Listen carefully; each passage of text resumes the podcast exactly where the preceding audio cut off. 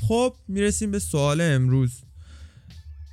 امروز به بحث در مورد این سوال می‌پردازیم که مقیاس های سنجش نگرش چی چند تان و تو چه موقعیت های مورد استفاده قرار می‌گیرن و هر کدوم از این مقیاس ها چه ویژگی هایی دارن. اول به این نکته باید اشاره کرد که مقیاس های سنجش نگرش دارای تعداد معدودی نیست که بخوایم ما همش رو توی توی یه دونه پادکست یا توی یه قسمت شرح بدیم.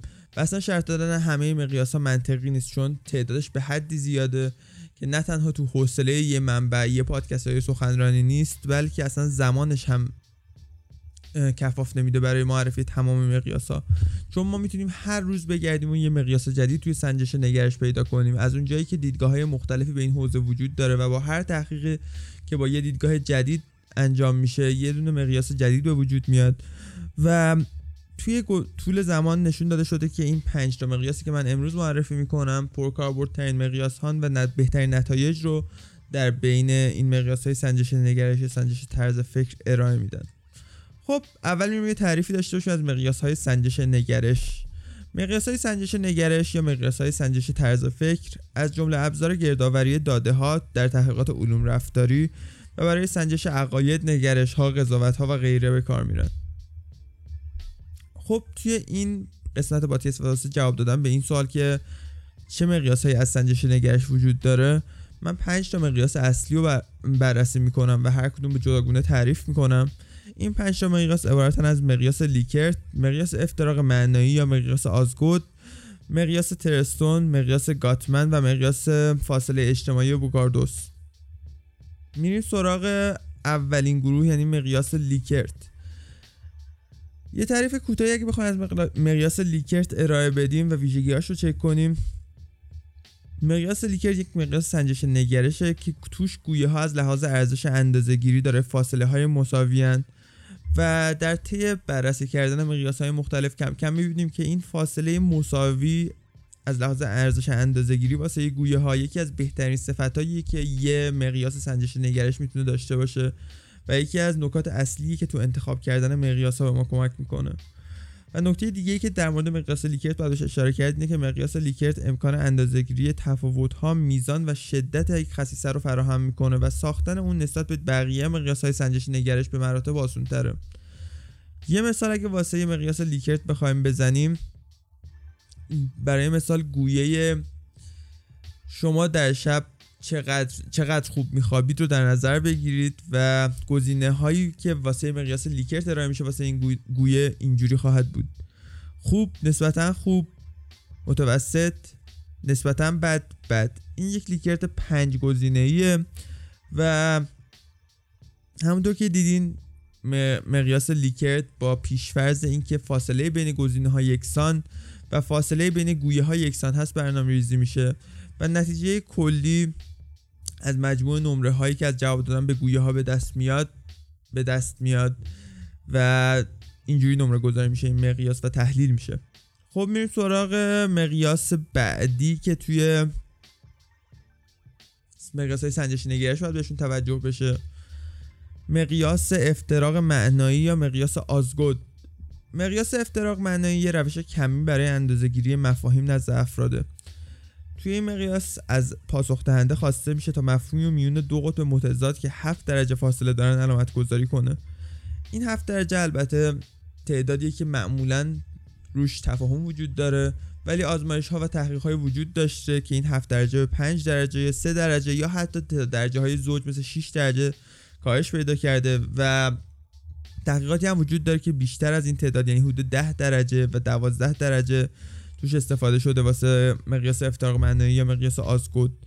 و این هفت درجه میگم تعداد درجاتیه که بیشتر از همه روش تفاهم وجود داره و معمولا توی آزمایش هایی که مخاطب عامتری داره و آزمایش هایی که یه مقدار مقیاس بزرگتری داره از این هفت درجه استفاده میشه. خب همونطور گفتم توی مقیاس افتراق معنایی از پاسخ دهنده خواسته میشه تا مفهوم میونه دو قطب متضاد که هفت درجه فاصله دارن علامت گذاری کنه. توی این مقیاس مقایسه نیمرخها اختلاف نگرش نسبت به مفاهیم و تغییر در نگرش فرد نسبت به یک موضوع سنجشش ممکن میشه. و نکته ای که توی مقیاس افتراق معنایی یا مقیاس آزگود وجود داره اینه که صفت های متضاد رو باید طوری تو انتهای تو دو انتهای مقیاس قرار داد که ترتیبی نداشته باشه. یعنی نه اینکه فقط یه طرف مقیاس صفت های مثبت و یه طرف مقیاس صفت های منفی باشه. اگه مثال واسه نمونه از این گویه ها بخوام بزنم که درک راحت تری داشته باشین. اینه که شما یک طرف مقیاس رو صفت روشن و یک طرف مقیاس رو صفت تاریک در نظر بگیرین و در دو طرف و در بین این دو صفت هفت تا عدد وجود داره و اینکه تصور شما از سوالی که از مفهومی که شده توی کدوم کدوم گزینه توی این مقیاس قرار می‌گیره نشون دهنده سطح نگرش شما نسبت به اون مفهوم رو مفهومه و در نهایت با توجه به نتایج این ردبندی ها و در نتیجه اون نظرسنجی که از شما انجام میشه در مورد مفاهیم یه نمره نهایی به شما داده میشه. و با استفاده از این نمره مفاهیم همونطور که گفتم نیمروخ ها مقایسه میشه. اختلاف نگرش نسبت به مفاهیم بین افراد مختلف سنجیده میشه و همچنین تغییر تو نگرش فرد نسبت به یک موضوع تو طول زمان قابل سنجش میشه. خب میریم سراغ مقیاس سنجش نگرش سومی که قرار تو این پادکست بررسی بشه.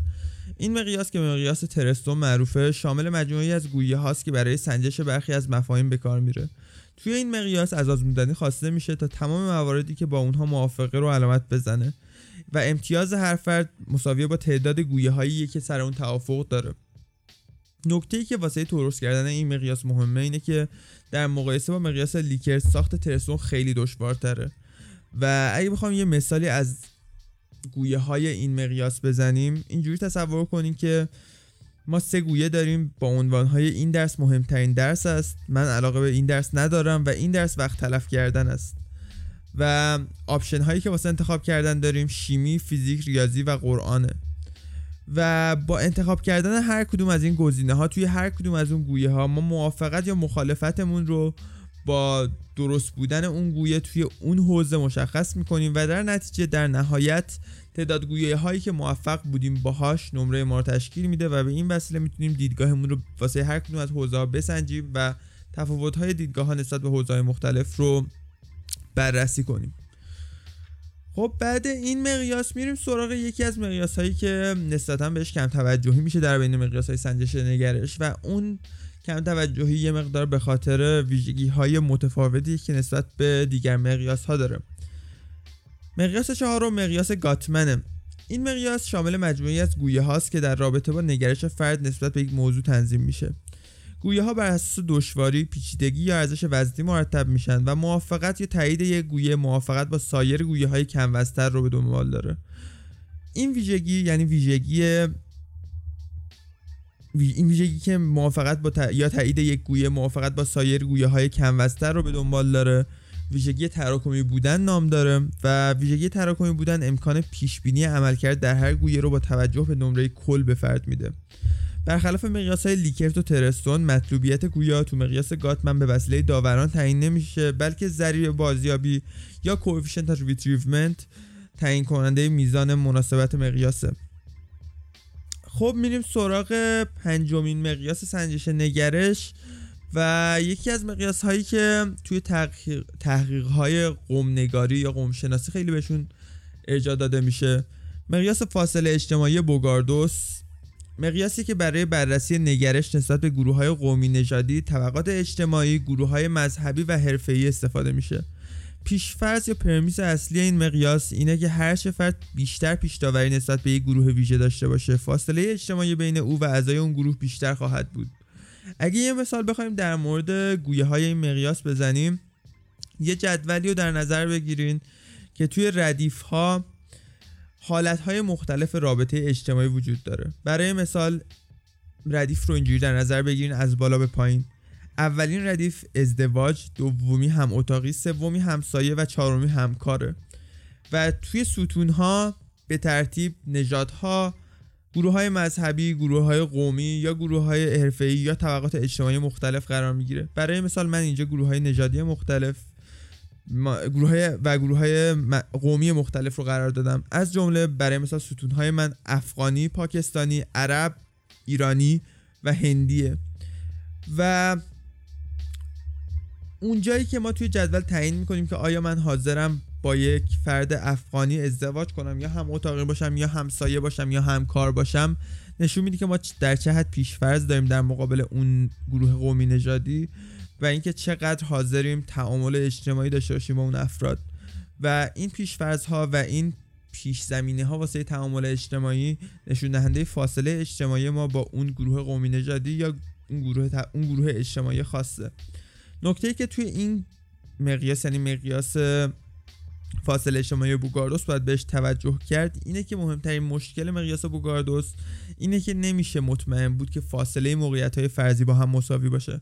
برای مثال من نمی‌تونم مطمئن باشم که فاصله ازدواج و هم اتاقی بودن برابر با فاصله هم اتاقی با همسایه بودن یا فاصله هم اتاقی با همسایه بودن مساوی با فاصله همسایه با همکار بودن و از این مثال ها به عبارت دیگر راهی واسه تعیین فاصله فعلی میان نقاط تفاوت مقیاس وجود نداره.